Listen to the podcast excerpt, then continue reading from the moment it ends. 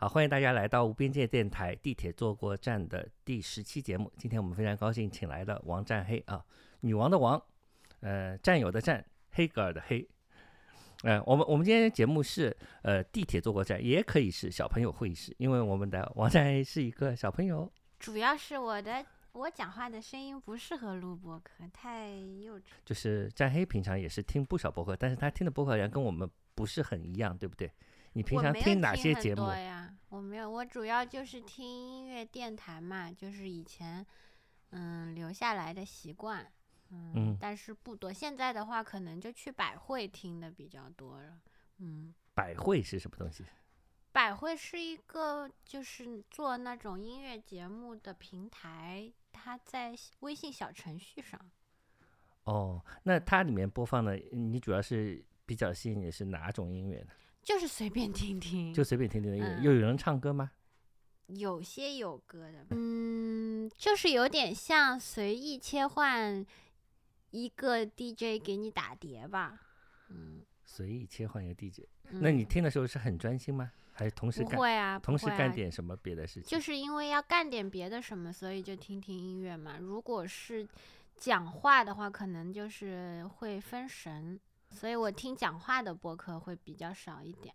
所以我们像无边界电台的节目，你有听过几期吗？你叫我听的，我就 听了一下。那你你有什么印象呢？听了听了哪几期？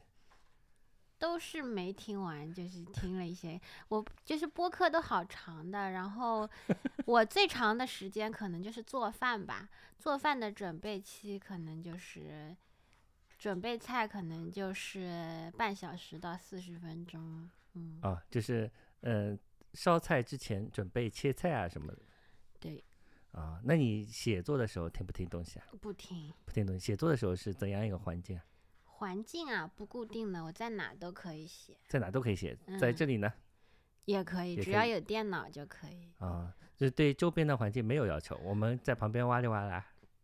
对，就是觉得不想给自己，呃，练出一种需要去创造的环境吧，就是嗯希望能够，嗯、在哪里都可以写。不过这个主要是以前上班的时候练出来的，因为最开始是边上班边写，在办公室里面习惯了，所以对我来说，显示屏或者键盘或者周边的环境都不是很重要。就是当你决定或者说准备好开始写的时候，有一个手提电脑就可以了。嗯，所以不像很多人有仪式感，对吧？比如说一定要穿穿那个什么睡裤，哦没有，主要是没这个条件，所以不想给自己制造更多的条件。嗯，嗯，写得快吗？不快，挺慢的，一一天写多少字？没有这个说法，呃，一天最最多能写多少字？几千字最多几千字最多了啊！嗯最近在忙啥？不忙呀，我觉得就是最常被问到的就是最近在忙啥。我对于“最近”和“忙啥”这两个词语都感到非常的困惑。昨天下午在干嘛？昨天下午哦，在家看一本书，就是那个杨乙的回忆录。哦，一百年，很多人很多事。嗯，这本书好像蛮火的，然后有一个朋友推荐我叫我看，我就看的蛮开心的，因为它有一点像看八卦公众号的感觉。对，就是他这些事情和人离你很远，但不是像明星那种离你远，而是他就是另一个时代的事情，但他们又是属于那种贵族世家，然后，呃，看他说一些就是以就非常经典的老凡尔赛，但是是真凡尔赛的口吻说一些他那个年代观察到的、经历到的事情，就有一种 看八卦号的感觉，就还蛮开心的。哎，那你看过以前那个电影吗？九零后。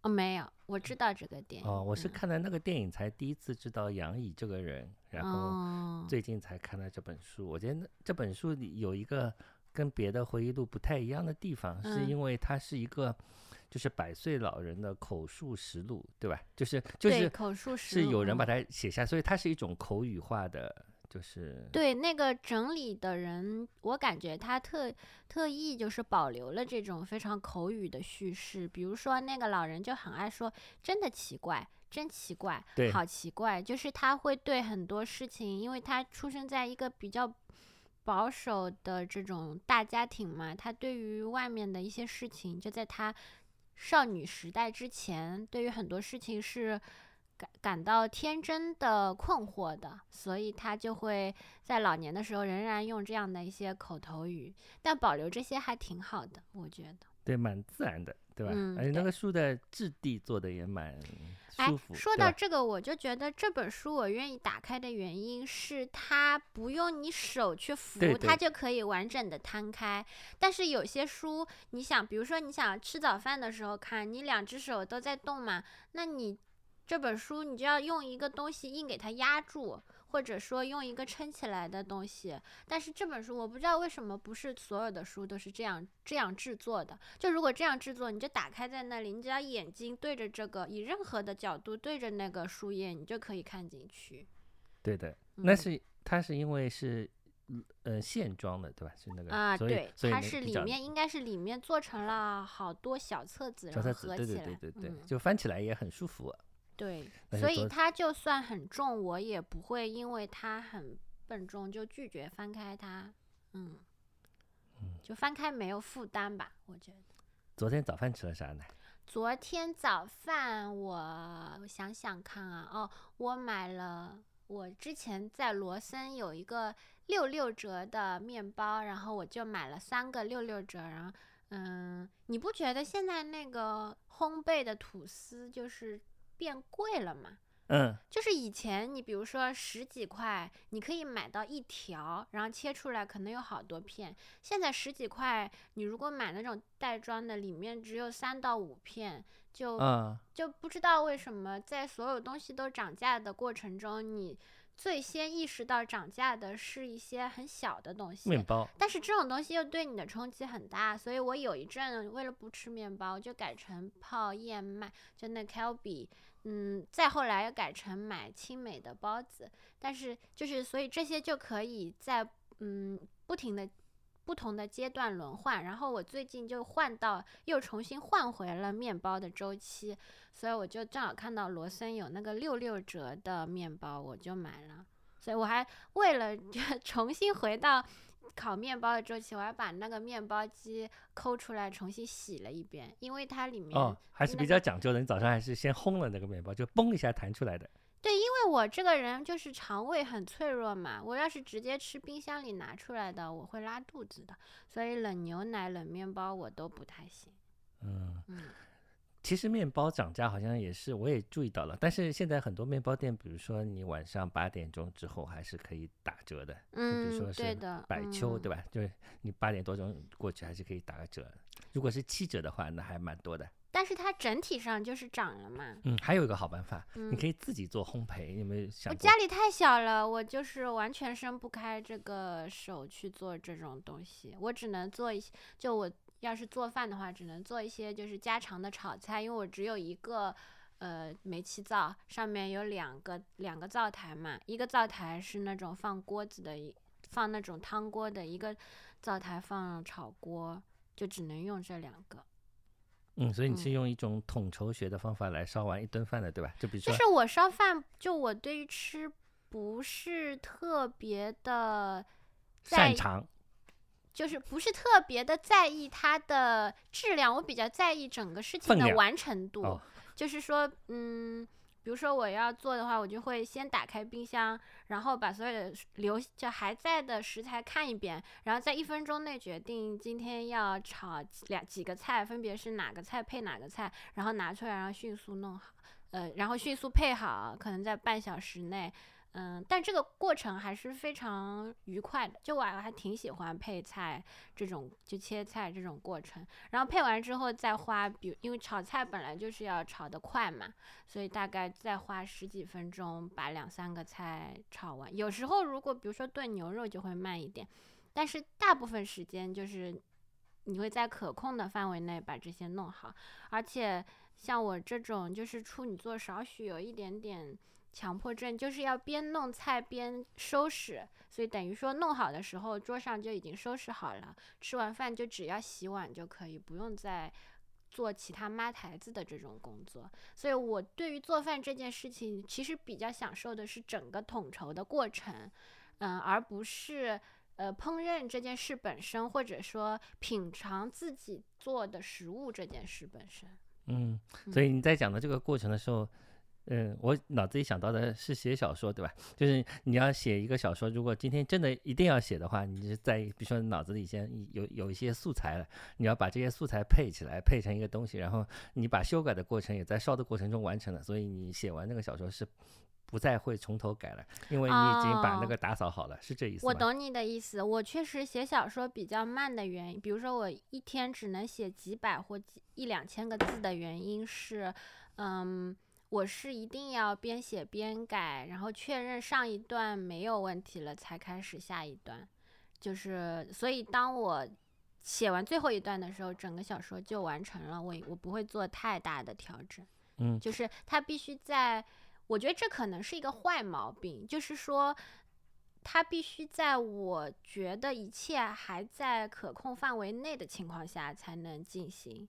所以这应该是。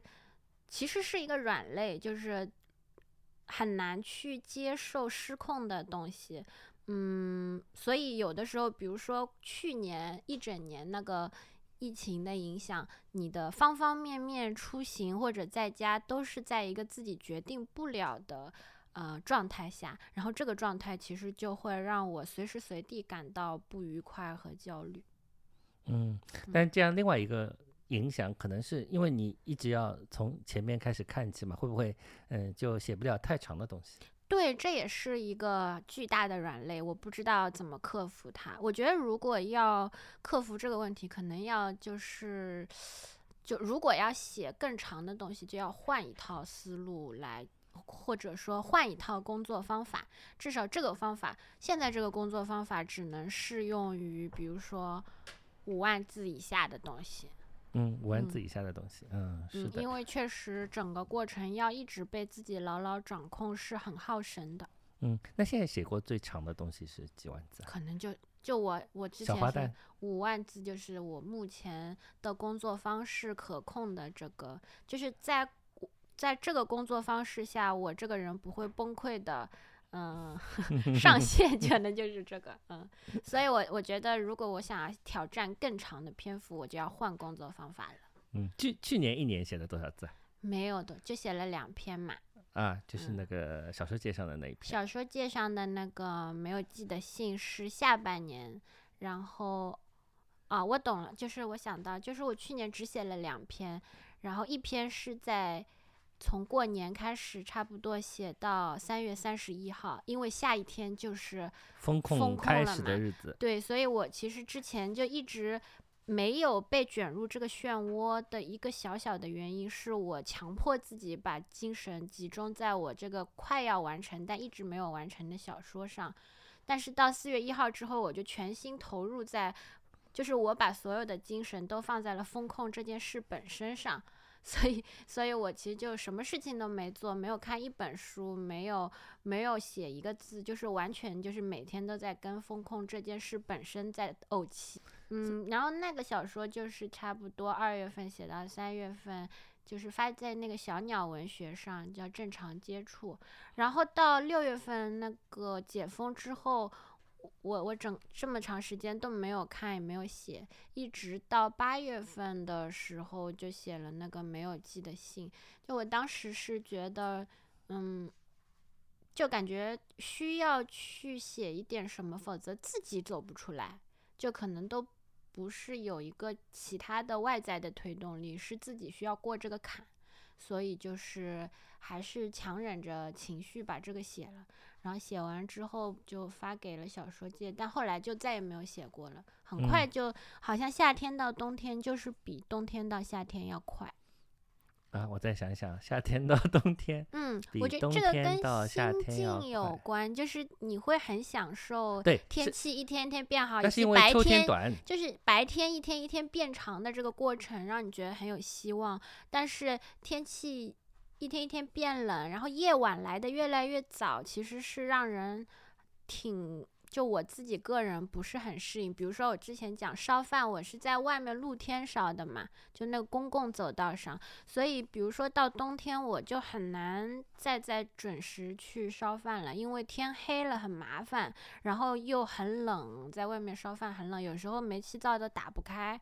就是那个点火都点不了嘛，嗯，但也有我个人的原因，我可能就是比较喜欢暖和的季节。嗯，我们假设，嗯，在澳大利亚你有一套别墅，那么每到嗯我们的冬天的时候，就是他们的夏天，嗯所以你有半年住在中国，半年住在澳大利亚，就非常完美。犯得着澳大利亚吗？就搞一个海南的就可以。海南不是南半球哎，就是他，但人家冬天也很暖和哦。我想起一个很搞笑的事情，就是以前有一次有一个杂志采访我，他说你最想你的心愿是什么？是反正就类似于这种问愿景的事情。然后我说我的心愿就是夏天住在北半球，冬天住在南半球嘛。然后那个杂志就 很搞笑，他为了表达一种，因为它的主题可能是叫什么浪漫嘛，嗯，就他对于，反正他就设定了一个浪漫这种刻板印象，然后他就把这个我的这个回答强行改成了夏天住在北极，冬的冬天住在南极，然后一下子这个回答就这整个问题连着回答就变得很智障，呃，两极化的女女女人。就很离谱，嗯。我们回到那个说没有寄的信这这个小说，这个小嗯说后来发了之后引起了那么大的反响，这个是在你的预料之中吗？肯定不是呀，所以我后来就把它删掉了嘛。就是因为它是发在纸质媒体上的，严格来说版权也不在我。那我发到网上，只是因为豆瓣是我一开始写作的地方，我习惯了像交作业一样写一篇就传一篇，而且因为个人主页嘛，就是比较私人的地方，只有关注我的人才可以看到。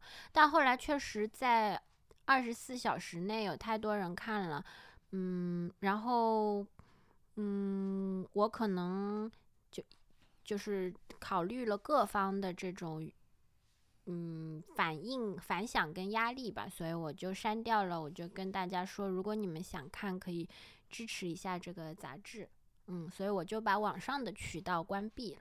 嗯但那个时候在那种是八月份写的，对吧？我觉得就是一个人的情绪可能在嗯那个事件之后的几个月里面还是可以得到保存。但我想，如果你现在今年三月份重新写这个东西，你还有还写得出来吗？还记得那个那我最近就是还在写就是去年春天的事情。啊？对，就我一直停留在这个时间点上，反复的去写它。这么听起来，我就觉得写作就是其实在你的日常生活中还是一个比较重要的事情。嗯，它像是一个，嗯，热水袋，嗯，降温器、冰箱、电风扇，呃，烤嗯箱，我就是它像是一个在某一段时期会出现，在某一段时期可以完全甩掉的，嗯，东西吧。嗯、你什么时候觉得就是就是？我不在写作的时候，我肯定生生活当中就与它半毛钱关系都对你什么时候知道你要写了？就是有一个心理准备，会觉得准备好要开始受苦了，因为 整个过程很痛苦嘛。嗯嗯，就是对，差不多要有，就像准备好要去做一个工作这样子，嗯，为什么很痛苦？用脑子的事情。就是嗯，精神上肯定是会累耗神嘛。我觉得不应该说痛苦，就是耗神。那谁不想舒舒服服的呢？比如说你看剧、看书、观影，其实就是一个呃不那么耗神，用脑但是不耗神的过。因为那是输入嘛，对吧？你对写作是输对我呃我的意思，呃，我我觉得你说的很，你概括的大概就是非常准确。嗯，但是大一年当中可能大便也不耗神，它也是输出，那是消化道好的人，有些对有些人来说，就是也有些写也是写作也会便秘，苦的是。他不是便秘，就是他耗神，他有病，就是不是这个意思。怎么耗神来来说说？就是你说输出肯定比输入要累嘛，输出比输入要累，对，嗯因为你知道但这很制正常你不可能一天到晚只输入嘛。你假如输入一年，那你可能你输入二十年、五十年，你后面可能还是会想要输出，不然你就会真的会便秘，就肚子会爆炸。最近输入的点啥？我最近在写，所以我就没法输入东西呀、哎，最近比如说你就这个是人家不是就是最近有很多好看的剧啊什么的，啊，我都没空看，因为我分不开心，就是呃分不开神，就是说嗯。没这个注意，没有更多的注意力了，可能跟人的精力有关。我这个人可能一天能集中注意力的时间，也就是两个小时、三个小时，多不多不了。而且这两三个小时不是说我坐下七点开始到十点，而是我可能上午七点到下午到晚上睡前，在那些浪费的时间里面摘出，就像十里淘金一样，就有那么有那么几分钟、几分钟、几分钟是你能集中注意力去做一些事情的。嗯，所以你写写着写着还是会就是呃，你说一天最多也就写几千个字对吧？其实一一般也写不到几千个字，那你写着写着会停下来，停下来，然后就浪费时间呀。比如说，嗯、躺躺着发呆，或者玩羊了个羊这种很智障的游戏，或者就是扫扫地什么的，嗯，然后就突然又就是浪费，时间嘛。嗯也没有通，就是让自己恢复一点精力或者体力之类。所以其实你呃，比如说你在一个写作的阶段里面，哪怕不写的时候，脑子里还是在想着这个啊，对这个东西，对对对一，直到写完才会有一种如释重负的感觉。也没有如释重负，写完会继续想的，会继续考虑的。呃，就是会不断的思考整个事情，就是复盘或叫什么的，反正就是脑子里不是说抽空就能抽空的，就它要慢慢的消失。想不想写个长篇？没有这种没有这种愿望的，对吧？只只是嗯，我是前面说了嘛，就是我得找到一个全新的工作方法。我觉得这种是不是有什么培训班啊？就是说，就你如果写两个相互相关的或者人物重复利用的短片，那就有点像长篇了。我不知道，呃，续集，写续集，我不就是我，我觉得不仅是工作方法的问题，还有还有一些嗯实操上的技巧，还有思维的思维的密度方面的事情。就是我感觉我现在很对很多信息的处理都太密集、太连结了，就是嗯。很紧张的那个感觉，就是你整个文本它都是很紧张的那种紧凑吧，应该紧算凑，比。较但是。呃，如果你要做篇幅更长的东西，你需要一个更好的节奏感，就是那个节奏感是要像要拉得开、弹得回的，那嗯。个是需要我感觉，就是从纯从读者的角度来看，它是需要一个更一个更高维度的能力，我可能现在不太具备吧。播客是这种东西吧？播客不是这种东西，播客不是经常会很松散，嗯，我们讲着讲着讲到别的地方去了。它我觉得不太像，嗯，不太像，就是这不是呃一个合适的类比，也不是剧，嗯，剧可能比较像，嗯，最近有一个剧，有一个人经常他会重生，然后这个很多场景发生在卡拉 OK 里。嗯，我看了，这我已经看到第八集了，叫《Brush Up Your Life》。对，Brush Up Life，重启人生，嗯，然后你哭了吗？第八集的时候，我没有呀，你有感觉要哭吗？有一点，但嗯我觉得安藤英真的很屌，就是他一个人一个脸部特写，就整个质感就是，就是确实，我就我就感觉那个质感就是电影寻报的质感出现了。嗯，我哎，我觉得那个还挺好看的。嗯呃，就是春节档有那么多片子，嗯，你有看了哪一部吗？我一开始是什么都没看，嗯，一直到元宵节之后，我偶尔发现，偶然发现有一部电影是我之前没有发现过春节档里有的，就是《风再起时》。然后我看了一下那个导演翁子光嘛，不就是以前《踏雪寻梅》的？然后我当时人正好在广东，嗯，加上我又每天用多邻国在学粤语，我就觉得，那既然我听了很多日常的粤语，我不如在电影里面再听一下。然后我就买了个票去看了那个《风再起时》，而且之前刚好看到，就是有一段小小的风，网上的风波是关于春夏被剪了，但但我实际看了，它还是在的嘛。然后我就去看了这个电影，这是我唯一一个。唯一看的一部春节院线档，如果它算春节的话，嗯，但我发现其实就是还是听不懂，就它有很多土土话或者说谚语之类的，以及语速超超级快，所以我即使跟着字字幕，我也还是，嗯，就像看外外语片一样看。嗯，那么喜欢吗？一般性吧。哦，我今我串戏很严重，因为那个时候就是过年期间。家里面一直放《狂飙》嘛，让《狂飙》是在台那个广东的台江门台山那边取景的。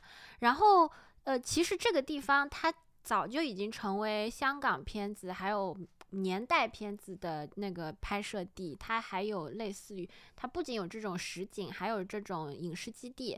然后看那个《风再起时》的时候，就觉得它那里面那些街头的场景。骑楼啊什么的，真的跟狂飙就很容易串戏串上。嗯，后来就因为我因为我我有习惯，就是会一直做到那个字幕放嘛放完嘛。它后面的那个支持场地里面，确实就是江门、台山、开平这些这些地方。在很长一段时间待在上海之后，呃，离开上海去一个什么地方玩玩？有一种如释重负感，因为真的人家那里就是物价很便宜。然后人也挺少的，加上暖和，嗯，那段时间上海一直阴雨天，就是那种冷冷的冰雨嘛。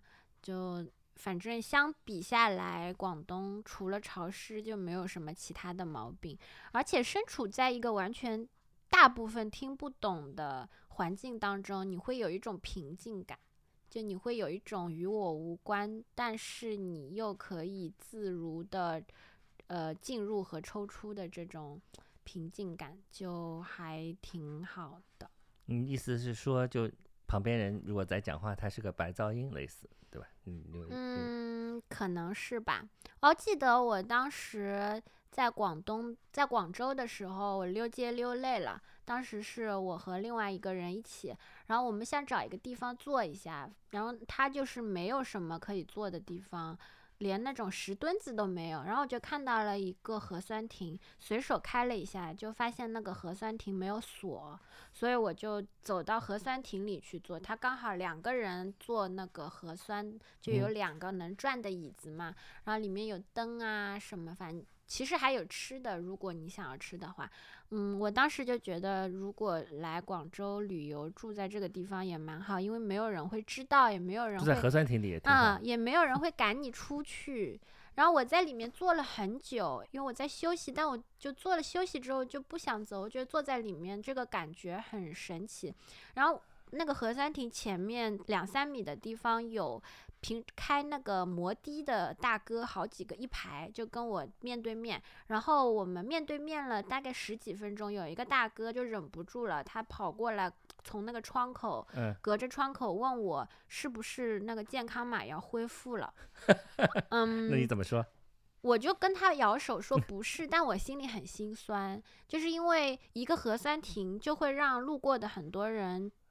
觉得跟他们来说这是另一个世界，是绝对不会踏入的世界。另外就是他们会有这种非常迅速的这种叫什么？呃，条件反射，对对，就这种条件反射是很，虽然它很好笑，但它真的很心酸。就是我们好像大家都没有彻底的放下防备，总觉得这一套东西会随时再来，而且随时再来的时候又能够立马打开那个接受的开关，就接受了它。所以除了这个大哥之外，还有好几个人就是路过会看着我，然后想说话，但但是最后没有说就走了。我觉得他们没想说，可能也是出于一种。就觉得这个事情很很不吉利，赶紧走吧，就是这种感觉。嗯，但是你之前不是问过我，呃，大街上有什么一直存在但是又毫无用处的东西？核酸亭就变成了这样一个东西。嗯，反正我之前因为过年回嘉兴的时候，我就我就走了好几个核酸亭，我就觉得它很适合居住，有的还能开空调，嗯，但是就没有人管它了嘛，嗯，但上海好像已经不多了，而且都锁得很好。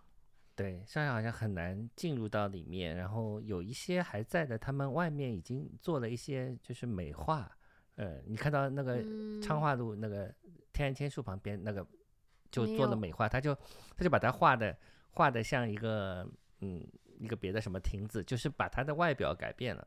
那就，呃，但里面还是进不去，但有一些也没有撤掉，也不知道要用来干嘛。你刚刚说如果有人住的话，以前不是有那种呃那个电话亭嘛，在嗯很多时候有冬天什么流浪汉会进嗯去住啊什么的都有。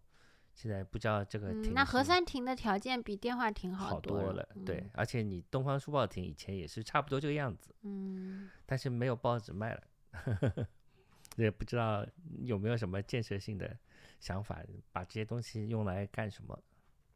如果卖给你，你要吧？我要的啊对，好像闲鱼上有卖，据说什么八九千一个，但是它是八九千是按月还是按日啊？它是卖给你这个亭子，他并不是把这块地皮卖给你，那人家那个市政的人一来端走，我八九千块钱就不没了。我觉得一个很好的方法是，比如说有些人会把一个集装箱买来拖到乡下的一块空地上，把它作为自己的一个房子。但如果你买了这个核酸亭，你可以把它拖到一块就你觉得没有人没有人会来干涉的空地上，比如说乡下的一块空地，然后你就可以把它作为自己的一个空间。嗯，但最好是放在还是让它留在原地啦。那个拖到乡下包邮吗？如果包邮还行，不然太好贵。这个肯定不包邮。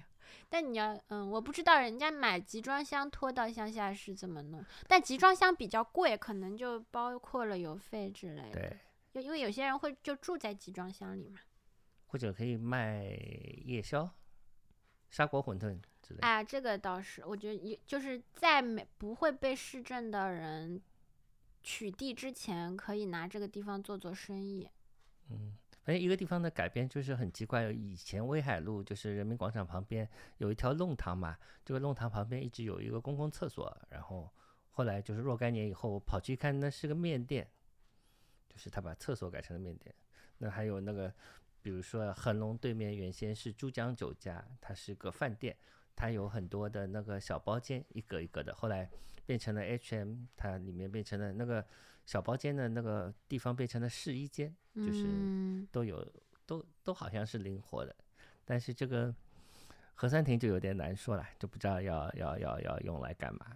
对，那我们说说啊，如果你是我们前面谈了很多写作啊啥的，就是你不写的时候，因为你也是一个刚刚我们要录音，你也想说就是能不能一边走一边录，对吧？嗯，然后 是一个很少能够呃这么长时间，现在已经挺长时间 坐着不动的人，然后坐，嗯，那你觉得为什么会有这种呃性格？你坐着不动，嗯、不不是，你不坐着，你不坐着不动的时候你在干嘛？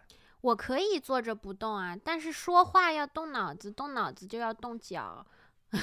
啊，所以你是就是我觉得是，如果你要让我说话，让我不断的做出反应的话，我可能就需要，就是像有些东西不是什么什么发发力啊发电，发电对我是可能是靠腿发电的人吧。靠腿发电的人，嗯哦，那你可能是靠咖啡或者是肉发电，我可能就是靠我的双腿发电。啊，嗯那你平常逛些什么地方呢？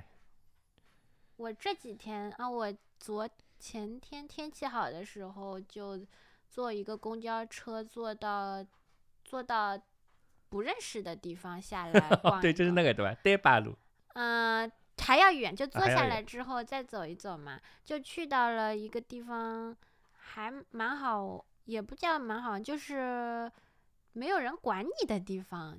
嗯什么叫没人管你的地方？嗯，就是和城市当中一切都被控制好的那种状态完全不一样嘛。它可能还有施工地啊，然后有没有造完的东西啊什么。嗯嗯，不过到了那么远的地方，我还是听到了萨克斯的声音，我就觉得还挺感人的。嗯，然后然后走到了一个就是从真北到北新津中间有一条有一条江，然后它有一个穿过去的桥，它那个桥是一它分成了两条，一条是专门给机动车的，另外还留了一条是叫人非西桥，就是人行人和非机动车专门走哦的一个路。然后我就特意找到了一个很小很小的上去的地方去走了一下，然后走出来的时候发现它那个，嗯，它还有一个地面通到桥上的一个非机动车道，然后有一个阿姨看到我从那里走出来，她意识到这里还有一条路，然后她就也绕了个弯，就从那个地方下去了。嗯，然后那边还有一些就是你能在。你能看到它堂而皇之的，就是贴了一些那种类似于色情服务的小广，也不是广告，就是直接涂鸦涂在上面之类的。嗯，后来还我都忘了，因为我走完就忘，我也不怎么拍照，反正就是随便走走。如果你是出去走走的那个日子，你晚上做梦会做到这个相关的情节吧？不太会你平时做什么梦啊？做，就是早上醒来可能只有在几十几分钟内记得，后来就忘掉了。啊，最但就经常做一些梦中梦吧，梦中梦想不起来的，有时候会记下来，但是有时记的时候已经已经就是当你在用脑子想的时候，那些印象就已经魂飞魄散了。嗯，嗯觉得上海是一个就是有很多河河流支流的地方嘛，嗯然后因为在市中心的话，这个河流支流很多已经被填掉了，对吧？就是嗯你是比如说赵家浜路啊什么的，嗯呃，以前的那个就瑞金南路这里也是，呃，也是一个河，也都被填掉了。但是像你刚才说的那样，去到呃比较偏远的地方，然后嗯。那些河就不会被填掉，所以在那里反而有更多的河流、桥，对，因各种各样的地方。嗯，我我记得有些人对，就很多人对桥的印象已经是仅仅是一种地面的东西，它已经它下面不需要有水了。但对我来说，因为我从小的生活环境就是水网密布嘛，我就是就是江南地区嘛，嗯所以就是只要是有桥，我就默认它下面要有水，要有桥洞。嗯，但是很多已经变成，比如说立交桥这种，所以我看到有桥桥下面有大大量就宽一点的水的时候，我会觉得比较亲切。嗯，苏嗯州河、嗯，可能黄浦江，上海也没啥了。对上海还是比较少的。嗯，那你去到比如说广州这种地方，也是挺多。珠江，你也会去那里玩吗？嗯，不会。这种大城市还是有它共同的这种样貌的。我觉得跟小城市的那种，嗯，河流的弯曲程度，然后桥的不同方向的坐落，这种错错落的方式，还是这整个形态布局是不一样的。嗯，如果你可以自由选择一个地方住，嗯，呃，你会选择哪里？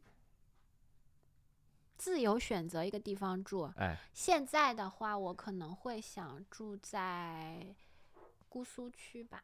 姑苏区啊，嗯，就是地铁十一号线 过地铁十一号线不是到那个花桥吗？啊，对，那不是嗯姑苏区。姑苏区是哪里啊？什么是姑苏区啊？就是苏苏州的市中心那个地方是姑苏区。嗯、对的。我有一个我想了很久要搬过去的地方，就在那个奶奶家旁边，它后面也有一条河，呃，那个那个那个什么路啊？苏州大学那里啊？差不多。哎，不是那里，再往南门那里。哦，南门那里。就我不知道为什么，就是一种盲目的特殊的感情。为什么会对一个是是呃去玩的时候有什么？对，有时候只是说你去过一两次，然后你对他有一个很好的印象，然后他在你脑子里不断的凝结成更好的印象，或者说记久了你就不会忘掉他，然后就当你他就会填充到你你的那个愿望的括号里去。好的，这填充到愿望的括号里。好的，讲嗯的太太诗意了。那你现在记得的最早的那个呃童年记忆是在几岁啊？你能回想起来？五岁的事情记得吧？五岁我怎么知道五岁是什么？我有一个磁带嘛，那啊、那个磁带录我讲话、唱歌、日常对话的那个磁带好像是啊，你也有这个磁带，太好了！我上次不是嗯上一期就有一个我小时候学英语的录音，嗯，我有一个唱快给我听听。唱歌在哪里唱歌。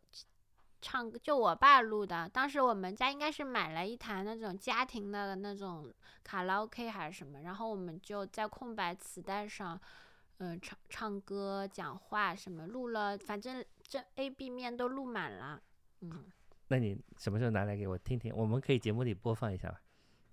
没什么东西，就是唱唱歌哎，呀。就挺好的。那个是几几年？那个应该可能就是九五九六年吧。他说我在上，他里面说我在幼儿园第三幼儿园上，反正他就把我家庭信息都报了一遍。哦，好的。里面应该是在 上中班吧，我可我可哦，能那时候你是就上中班了，九五九六年吧，那么辛苦。中班可是中午要上到 夜里。中班，对，我在上中班你，上的是嘉定市第几幼儿园？三幼，反正嘉这样定三幼。好的，等等到以后 你可以去三 幼找我。嗯 对，呃，那个时候的年代的童年，你的记忆其实，呃，大部分还是家庭生活，对吧？那个时候有什么？那时候已经就是出来有没有出来玩耍的经历了？已经。没有，小小时候家里面没有旅行的习惯，所以生活范围是非常固定和和狭窄的，就嗯是可跑的区域可能从一岁到十八岁就是那么一点地方。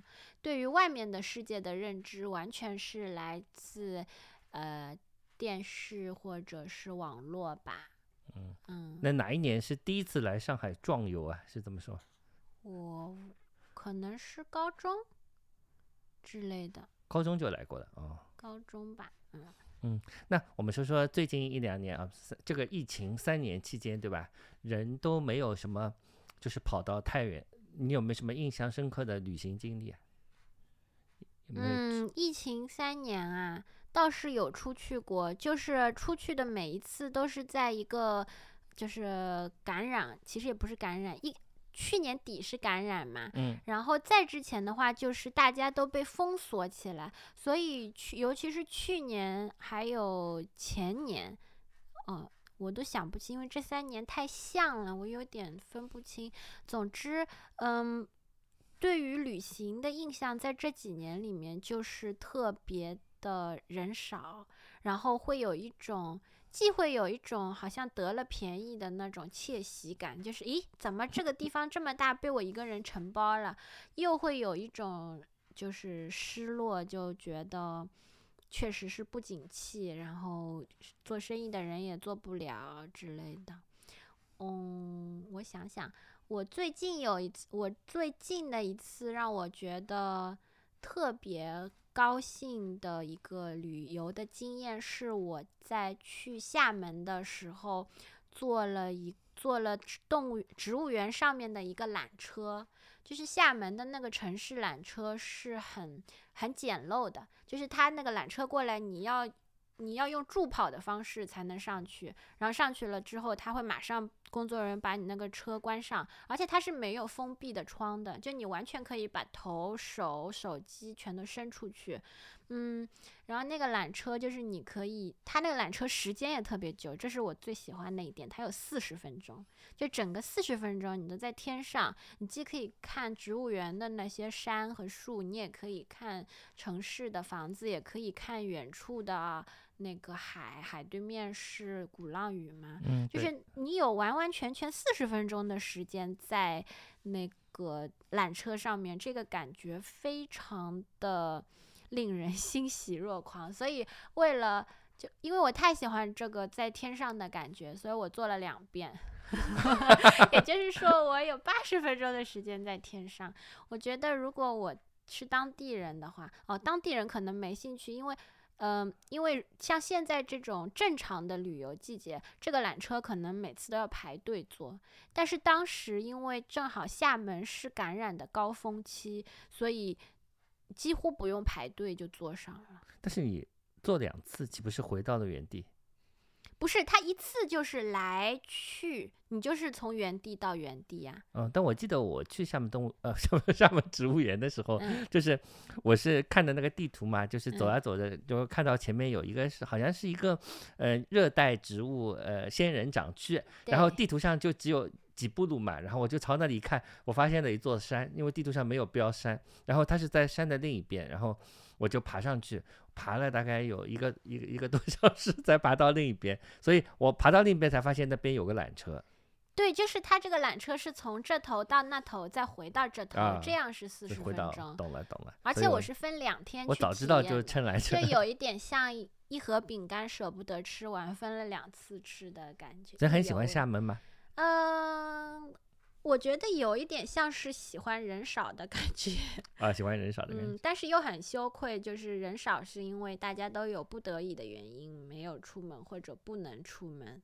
但我当时是因为我已经得过了嘛，哦所以我就不怕，我就我就去了，所以你我就现在得过几次了？得过一次呀，哦，就这一次。就是去年春天在隔离的时候，啊对隔离在家得的。嗯，所以其实那个抗体的还蛮好的，对吧？用的不错。抗体就是你信它，它就有。你要相信你的身体里有抗体。对啊，嗯，就抗体你如果是去年四月份到现在已经用了快一年了，比很多微波炉都好。我其实后来从那个十二月份就开始放开，开始我就没怎么戴口罩了。对啊，也没啥，对，嗯，挺好的。就是早感染，就是早幸福了，已经，还去了厦门享受。哦，那现在放开了之后有什么打算？反而什么打算都没有。嗯，没有想到哪里去玩一玩吗？暂时还没有想过。啊，那现在想一想，来，给你两分钟想一想。嗯，好，想完了。哎，那现在放开了，疫情之后，你想到哪里去玩呢？我没有计划呀。怎么还没计划？就给了两分钟了？因为现在就是 去哪里都要先思考那里人多不多，哦，这倒嗯是的，最所以近人是对我。来说就变成了，呃，不是那么呃容易的事情，就是你要思考你你，所以你是想去嗯人多的还是人少的地方？那谁想要去人多的地方老方？妈呀，那你去张园什么的，任 何城市里的打卡点都对的，我上个礼拜六，前一个礼拜六去了安福路嘛，简直了，就是你连上街沿都走不了，嗯下街沿就是挤了那个车，嗯然后你就没有地方可以走路。嗯，我觉得是这样的，就是我最近反而有了重新在城市里走来走去的愿望，是因为你现在上公厕或者去任何一个小区或者去一些酒店都没有人管你了，就你想去哪里，就你可以在城市的每个角落自由出入了。但是去在去年之，在今年之前，我是我我每次试图上街。我都会被这些事情气到，所以我就不愿意再不愿意再四处走来走去了。所以现在的话，我可能反而会把我的关注又重新从远地方或者陌生的没去过的地方放回到了，嗯，就是生活的城市里面，因为我嗯觉得一切又向我开放了。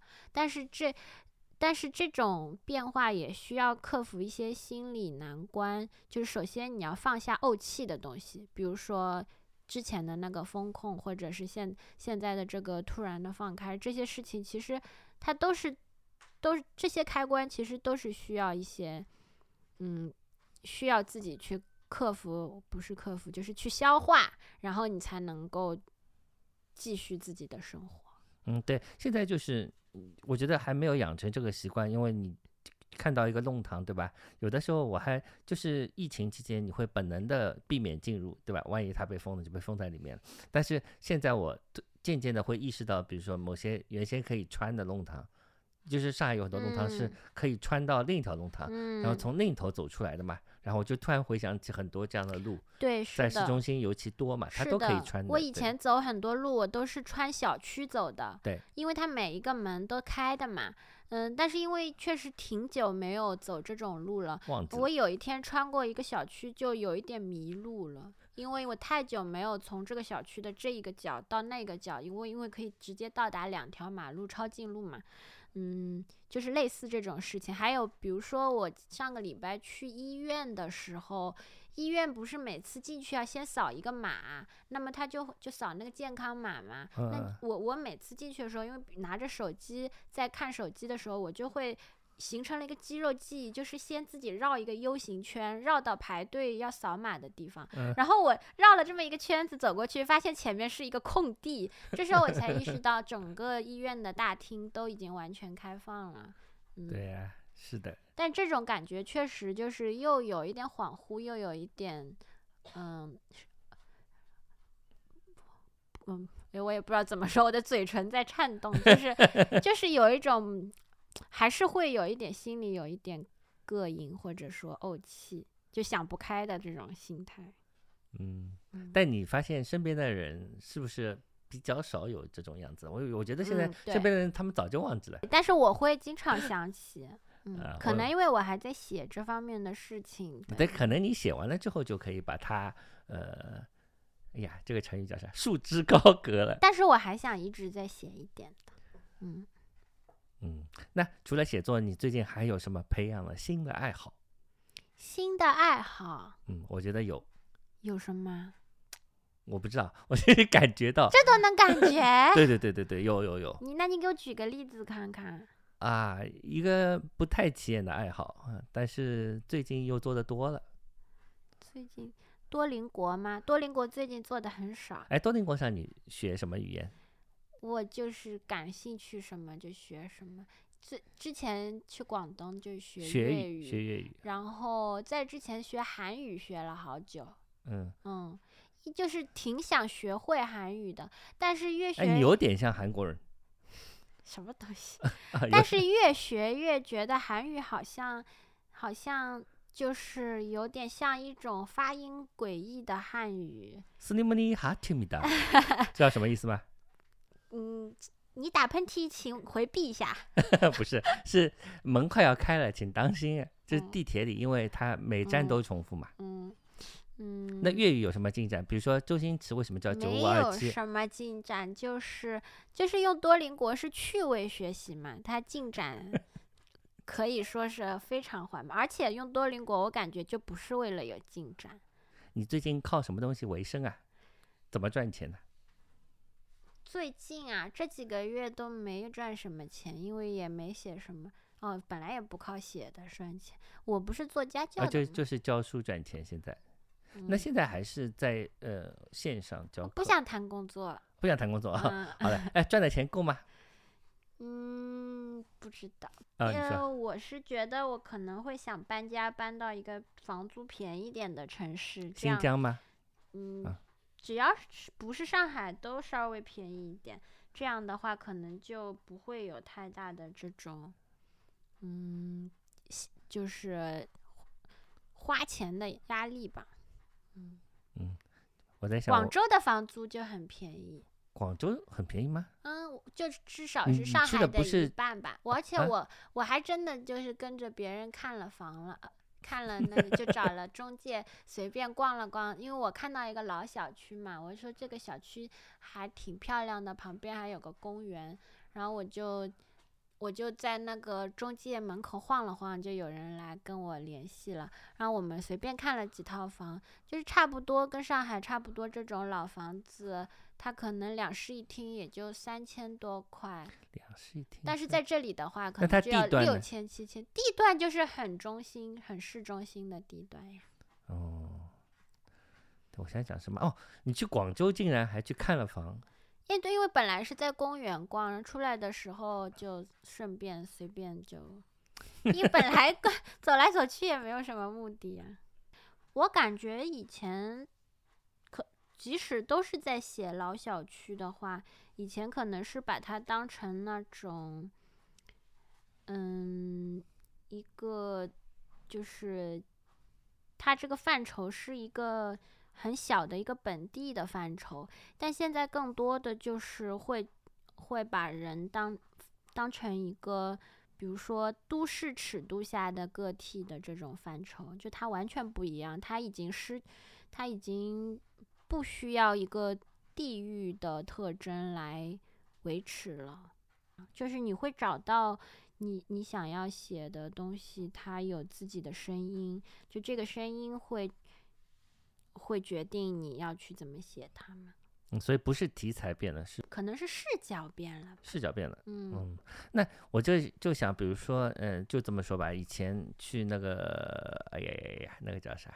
定海桥，就比如说去定海桥，嗯，你也经常参加定海桥服务社的一些活动，然后在那个区域，呃，人们的那个保留的生活方式啊，他那个，呃，小店啊，这种邻里关系啊，都是不一样的嘛，对吧？那现在比如说过了两年了，我前去年还去过一次那个定海桥路啊，是叫定海桥路嘛？定海桥路，然后那边我看港啊，定海港路，对对对，然后那边的人不是全都搬，几乎全都搬走了，然后那些都都已经封起来了，以后估计又是变成了一个就是跟别处也一样的社区，就是这种变化还是很明显的。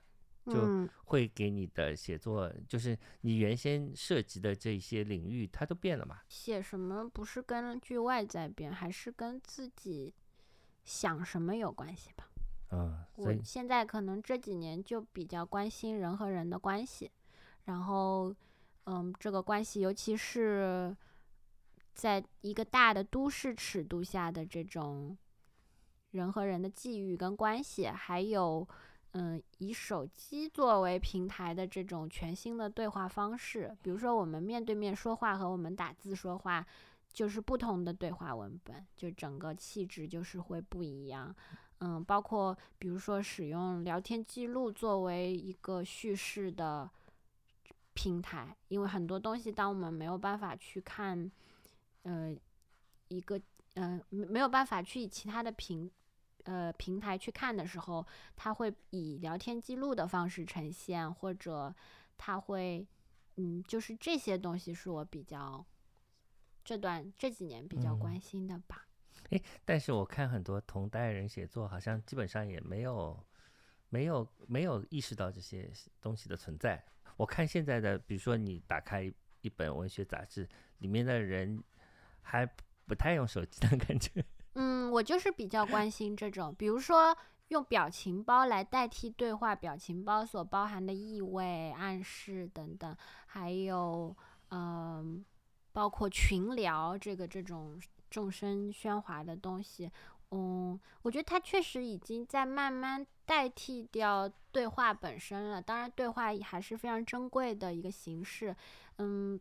但不可否认，就是对话面对面对话之外，它确实有更多让我们比即使是陌生的人也在对话的可能，以及嗯那种就是好像很近又可以拉得很远，或者明明很陌生，但好像依靠手机对话或者是表情包就可以缩短距离，但那种缩短距离的。呃，东西又是很虚幻的，可以瞬间被打碎的，就是这些是我比较嗯。关心的，就也不是关心吧，就是说我会去想写的嗯。东西，嗯，那你就是平，就比如说为了写这些东西，我会多多聊聊天嘛，就跟那不会啊，那没有必要，嗯，就比如说你加了一些群，哎。然后群里面人家聊天什么的，或者是你你跟滴滴司机，好像你你只能在他那个平台上看到他的一部分信息，就是类似这种的一些一些一些互动嘛，嗯，就不会特意去挖一些什么 你有粉丝群吗？什么都没有，粉丝群就是说你下面里面群里的全没有没有没有没有，太可怕了。那你有参加什么别人的粉丝群吗？别人的粉丝群啊，你有什么最古怪的群啊？古怪的群，哎，怎么样叫古怪呢？呃，有没有什么就是疫情期间，比如说莫名其妙加了一个群，现现在他们还在吗？还是退了？都在呀，我不会退的呀，你不退？除非是那种特别烦的，我会。我觉得这些群最近都变了，比如说我们居委会叫我们加的这种官方的楼群嘛，嗯最近都在搞什么？呃，他发的消息，比如说有一天发的消息说第二天早上测血压，我一看血压就高了。还有 他，还有他什么？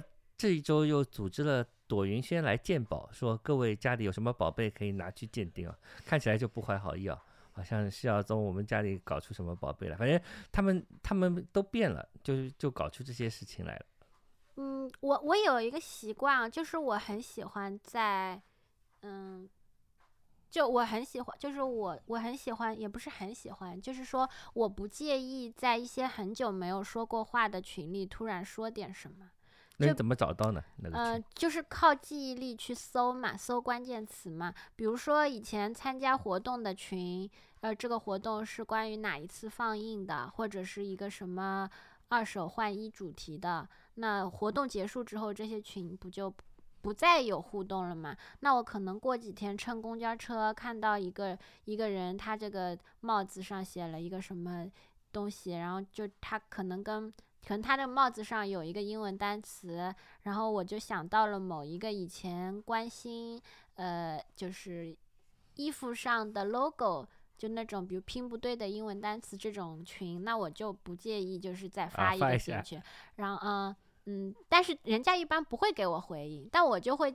作为像是交作业一样，就是跑过去发一条。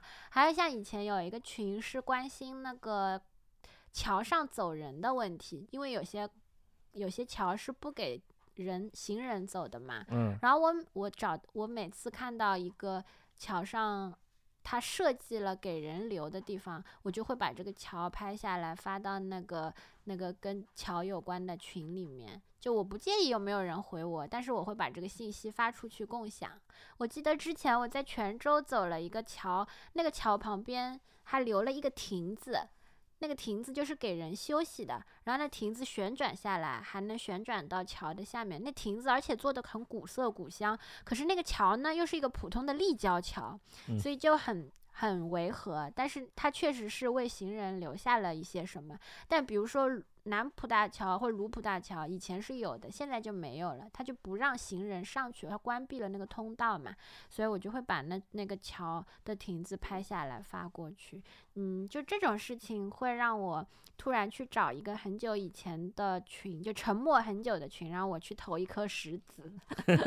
对，打捞打捞那个叫什么？就是有一些话题确实是可嗯以在活动或者讨论讨论结束之后，随时即兴的延续下去的。嗯，嗯对我其实去年我突然有一个突然突然发现一个事情，就是，嗯、比如说你如果拉一些人建了一个群，对吧？嗯你拉一些人建了一个群，你就把这些人拉好了，然后你再也没有讲过话，嗯这些人这些个群对这些人是不存在的，嗯，他只对你是存在，只有我有这个群，是的。如果你不说话，对方就不知道。他就不知道有这个群，一定要有人讲讲一句话，哪怕对对对，对你就发个表情包，嗯，就会让这个群立刻从隐形变成显形。对啊，我觉得这个功能好奇怪啊，很多功能都挺有意思的。这功能有点像，就是我脑子里幻想了一一个一个群一个一个群体，但这个群体对别人来说是不存在的，就是差不多这个意思。嗯，对的。对的，那叫什么？你有主动的想建什么群吗？建过什么群吗？主动动的主动的对建过什么群？对，很久没有了，好像。很主动的，我好像没有，我很主动的都是拉人吃饭，所以我没有什么建的群，我好像不太做嗯这个组织者组织者的。角色，对，但你嗯其实聊听起来聊的还挺多的，对吧？那个在各个群里聊天，就是当我想说话的时候，我就会会去会说一嘴，或者说呃对话它是没有一个完成的时候的，嗯，呃，它可以随时再度开始。嗯、嗯，所以是有寂寞的时候想找人讲讲话那倒也不是，只是想共享一个信息。啊，所以你嗯和故乡还是有很大差别的，他是一直要找人 讲话。故乡你在听吗？对，故乡 你在听吗，姑姑？哎，故乡是这样的，他先在一个群里讲讲话，如果没有人踩他，那就 换一个群讲话，直到有人踩他。嗯，其实一个人在家的时候，你会有这种就是谈话的需求吗？嗯，我我经常就是脑子里会想很多事情，嗯，但我就会一直想，不会想要把它说出来。嗯，我会想或者做一些简短的笔记，呃那种类似止步于关键词的记录，但是我不会找人说，记在哪里记在备忘录里，就记几个关键词这样子，啊？帮助自己理清思路吧。嗯就比如说上网，经常会让我感到异常的困惑，然后越想越困惑，越想越困惑。上什么东西啊？上网为什么会异常困惑？就看一些事情，一些热点事情，渐渐的走向它哦所产生的各种各样的影响。就是你，你可能稍微瞥一眼，你会有一丝困惑，然后越越瞥越多，越瞥越多，嗯，然后就会脑子里就不断的冒出各种困惑，然后反复的去想。嗯那什么时候更新呃公号呢？公号没就 我这个人就是一头脑子叫什么，就是一头发热，就是啊喜欢的时候就会一直玩，不喜欢的时候就会把它扔掉。嗯，所以我最近可能就是不喜欢工号，也不是就是没有这个想要玩它的愿望。你有小号吗？什么叫小号？小号就是就是就是就是一个小号呀，用来不知道你是王占黑啊、嗯有呀，就是备用嘛，怕微信被炸掉就留哦一个嘛。，哦我不是指微信，对对对对对，那你说的是什么？我说的是微博，但是你不用微博，我不用微博你为什么不用微博啊？我不是跟你讲了吗？我这个人就是稍微看一点信息，就会有很多很多啊很多的困惑，所以我有时候可能就尽量。但微博不是你关注了谁就看到什么信息吗？你不要去关注那些你不想看到的。我我会看的呀，比如说我想看一些呃什么体育新闻或体育赛事的结果，我就会去搜一搜，这样。有时候候看到什么搜一下，我会去搜，但是我不用，就不发。嗯嗯，不用不发，然后微博、微信还有什么社交媒体吧？我不就剩一个豆瓣嘛？哦，还有豆瓣，对你是一个用豆瓣比我比我多 比我们多的人，比大家多，大家是谁呀、嗯、比我多，你是大家。就是比我们普通人多。嗯，我现在也不怎么用了，今年基本上不怎么用了，为啥？好像也是渐渐的就没什么，没什么愿望。还是录播客开心？坐着讲话也很累的呀，那站着讲话也不腰疼、啊。走着就不累了。我跟你说，我们主要是没有那个设备。上下次我们来搞一个移动移动播客，然后你就可以不断的走路讲话。主要是我觉得让人家浪费时间听我讲废话，我不好意思。你讲的挺好的，没有浪费时间，因为播客不需要就是哎，我那天想到一个事情，嗯就是有没有那种社交软件，就是比如说微博，不就是你想到什么，然后你就发一条东西，嗯它就可以给什么关注你的人看到嘛？对有没有那种声音上的这种微博啊？就是我想到什么东西，我说一句话。然后对关注我的人就可以听到，那我说的这个话呢，既有我说话的呃内容，又有我说话的语气，还有我那个背景音，那这嗯不是很好玩吗？这有的呀。你叫什么啊？你不都在墙外嘛？就比如说以前有 Clubhouse，对吧？你可以讲话，啊、但是不但是。Clubhouse 不是那种，社交你说的软件的是社社交软件，比如说 Telegram 也可以，就是不是，就是它是一个就是像微博那样的一个 Telegram 有 channel，就是你可以有一个，比如说叫哦王占黑，然后你在里面讲几句话，我如果 subscribe 我就可以听到你讲的那个话。但还有就是你可以做短播客，那我的意思就是说，不要剪什么的，就是属于我想，就像放屁一样，我想放一个屁，我就赶紧录下来，然后让大家闻一闻。这可以的，你做这么一个播客就挺好的。然后 你你你不需要两个小时，你也放不了两因为我个小时。自己 呢，我自己走在路上，我有时候想记一点东西呢我，以为有时候要放屁，你走在路上屁嘛总归要放的了。哦。那就是走在路上，有时候你想要记记一点点事，情，我不都记但？是你走路，你走就是你走路打字嘛，会会撞车的，所以你就要你就要用语音备忘录嘛对。，就是这个。我知道呀，但是语音备忘录回去之后还要整理嘛，因为它没有办法就是立刻转转转成其他的可见的文件，然后嗯再、呃比如说到到一个怎么说呢？就是我会觉得，就是有一些话你是想跟人分享的，嗯，但是呢，呃，你就想用说的方式来分享对一串可能一两分钟的话，如果有一个声音的微博，可能就蛮有意思的。对，我就说你用声音的播客，因为你用声不需要两个小嗯时，你就这个期节目只有一分钟就可以了。那我就开一个这种节目啊，对可以就是我想放屁了，我就去我的播客上我告诉你放一个屁。我推荐你一个很好的平台，它叫小宇宙，你可以自己开这么节目，你只要前面不叫不不叫电台就可以，你不能叫放屁电台。现在我不想电台要一被控制被集集合起来的哦，比如说我想记东西，我就嗯不会用 Evernote，我就想直接记在备忘录里。我也是。那比如嗯说，那如果做一个播客，我就不想要一个集中的平台。不要放到平台上，那你放在哪里？那我不知道，我也没有做过。哎我我也是，我这么记，我经常是而且我不想下 app，我讨你不用厌下 app。你就打开有一个叫文件传输的东西，我我所有的语音都是留在那里的，啊，你说微信上那个？对对对对对嗯，我知道你。就留着那。我还可以发给我自己呢。对，我发给我自己的微信账号不都有有？点像孤独老人哎。那我以后就开一个公众号，这个公众号的呃，开一个播客，它的名字就叫“我放了一个屁，大家来闻一闻，香不香呀这个一看就是低俗内容，肯定被，你不能说我放了个屁，你就说这个播客，比如说叫派，那就还 OK，P I，那就是派电台，那就听起来还不错，对吧？哦，不能叫电台了，对，派瑞丢，派瑞丢，？”哦，我想起来，嗯，就是我那天很想分享的一件事情，然后我又不知道跟谁分享，也不知道在什么平台分享，就是我在哪都不想说，嗯，呃，但是我又很想讲这个事情，就是大家如果呃做饭找不到灵感，可以去湿垃圾桶里找。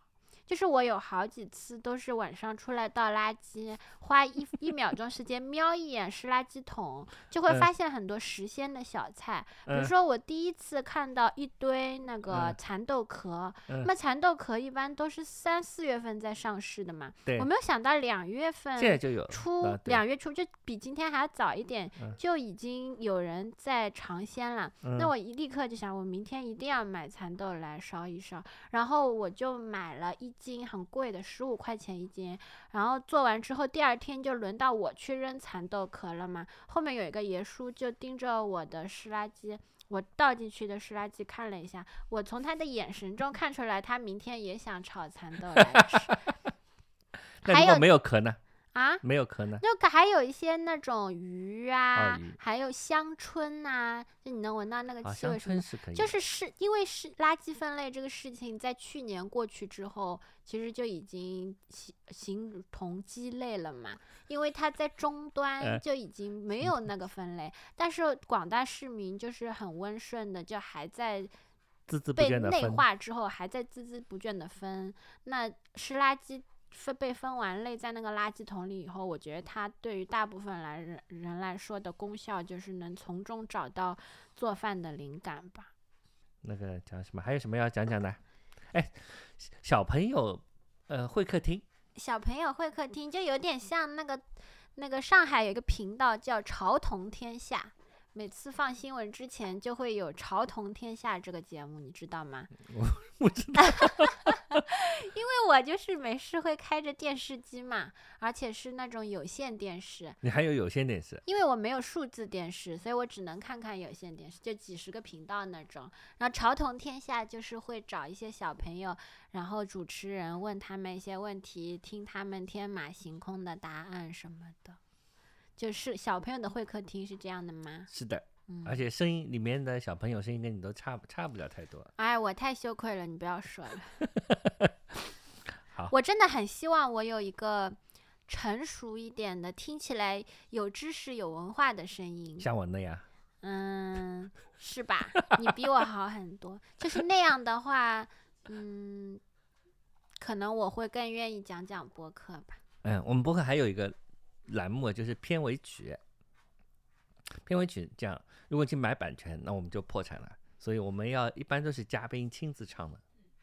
你夸我嘞？哎，我闻了一下这个 这个话筒有一股味道，不知道是不是我嘴巴的味道反射过去，再弹回来的。口罩的味道。就是我以前我高初中的时候有一个同桌，他在他在旁边，他在我旁边吃鸡蛋饼，然后鸡蛋饼的味道弹到弹到墙上又反射回来，好冲啊！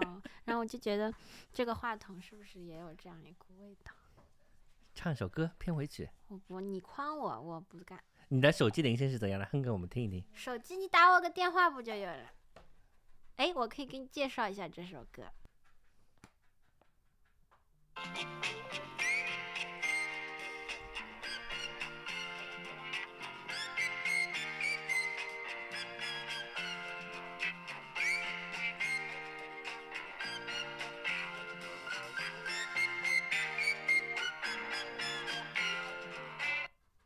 你听到这段你会想到什么人吗？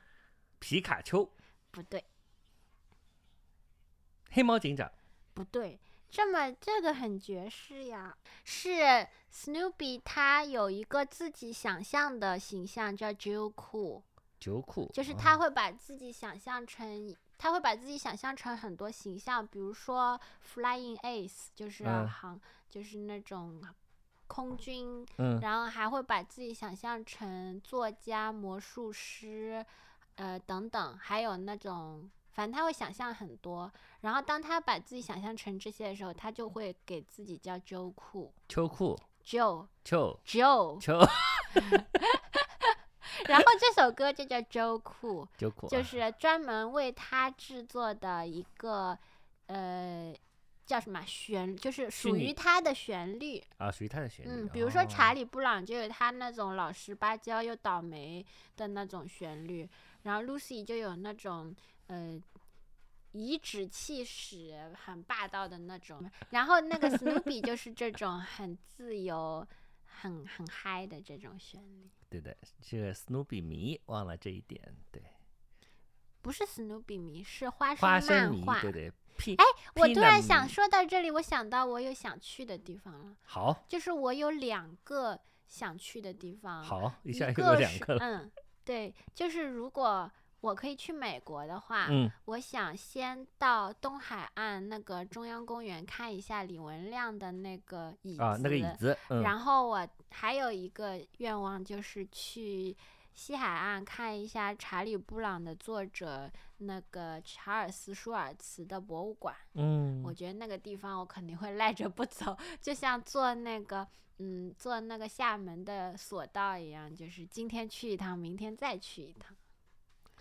你去了两个地方，相隔好远，对，但是他们就是可以在一张签证上完成嘛？对。就是比如说迪士尼，上海的迪士嗯尼，还有北京那个环环球乐园，环球乐园，就他们对我来说就没有什么吸引力，因为哈利波特我也不看的，嗯。嗯，那那个迪士尼里的那些人卡通人物我也不算特别熟吧，或者说我没有那个嗯记，感情，嗯，嗯，所以但是如果有有那个花生漫画的主题乐园，我肯定会去，嗯，还有个好办法，你不但可以去，而且可以公费免费的去，就是你加入效果，然后他们最近 在搞美国巡，那 不是免费，那是要用工作换换的，要用用工作量去换的，嗯，你去过美国吧？没有。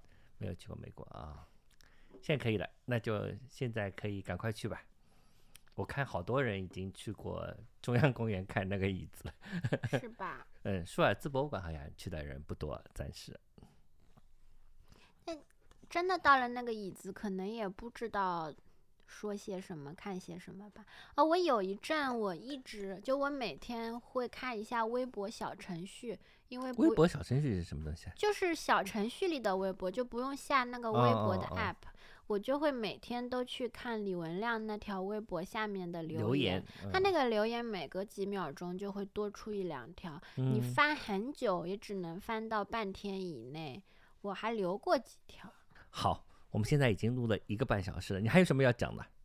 我觉得我今天已经就是超，已经超额超额完成了，完成任就我务了，我也一天。讲不了这么多话。我们可以，我可以讲、想到一个事情，就是因为我好几年不上班了嘛，嗯。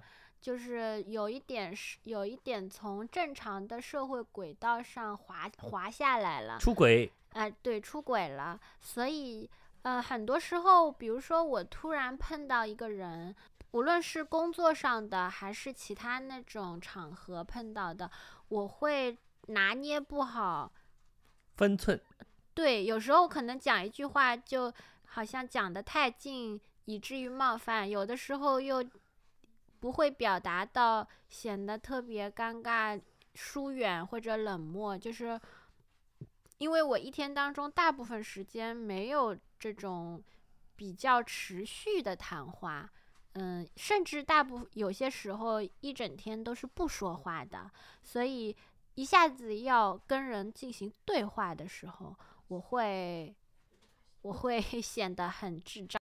大家地铁坐过站了吗？要是没有坐过站的话，哎，我想到地铁的一个事，你坐过的地铁里面是呃那个驾驶舱，不是驾驶舱，就是嗯那个值班看着的那个舱，是封闭的多还是开放的多？嗯，就是头上对吧？它那个门是关着的，但嗯是呃，它到当中就是有的时候不是，嗯、它停了会下来对他站出来，站出来一会嗯儿，嗯然后他就回去。对，但是这个他自己有一扇门的，那个嗯门你你关得多乘的时候都是关的多，关的多对吧？我也觉得是关的多，但我前几天坐了一趟地铁，他那个门是十号线，他那个门是完全打开的，嗯，然后。但是尽管打开了，嗯、第一节车厢的乘客还是觉得自己跟那个地方，因为那个地方也可以站人嘛，就是里面就是它打开了之后，等于说这个这个驾驶员、这个乘、这个值班的人，他直接就和其他乘客连在了一个空间里。对但是即使如此，还是乘客就会在自己的地方站着或者坐着看手机。啊，对，对不会到前面去，然后我就站到了前面，哎，因为我想要看地铁里面的那个隧道的样子和地铁冲在那个隧道里那个很漂亮的，就是主观视角，那个视角，然后我在那边站了半分钟之后，那个值班的男的他就把他挂在把手上的一个不知道什么东西就拿开了。嗯那我就意识到他拿开的意思是默认我可以再往前走一步，嗯去再去看地铁在隧道里穿行的样子。然后我就直接走到了和他一模一样平行平行的位置，就其实就是我站在他旁边离很近的地方，我就一直站在那里看那个地铁往前那个隧道在不断穿梭的呃这个画面，就这个画面让我非常的感动，我都有一点想哭，因为我以前没有看过。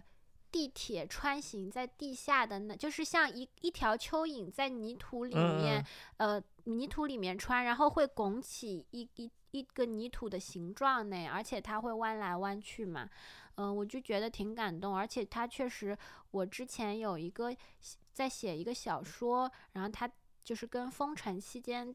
的地铁少许有一点关系，然后我是在快写完的时候看到这一幕，我就觉得像是地铁特意让我 看了这一，就是嗯，像是特意嗯在和我做一些交流之类，所以我就坐在站在那里看了很久，一直到中间那个乘值班的人他都下去了，又上来了一个人，但那个人也默认我可以站在那里看，然后我还拍了一些视频，嗯，嗯，结果就是为了看更久，我就故意坐过站了。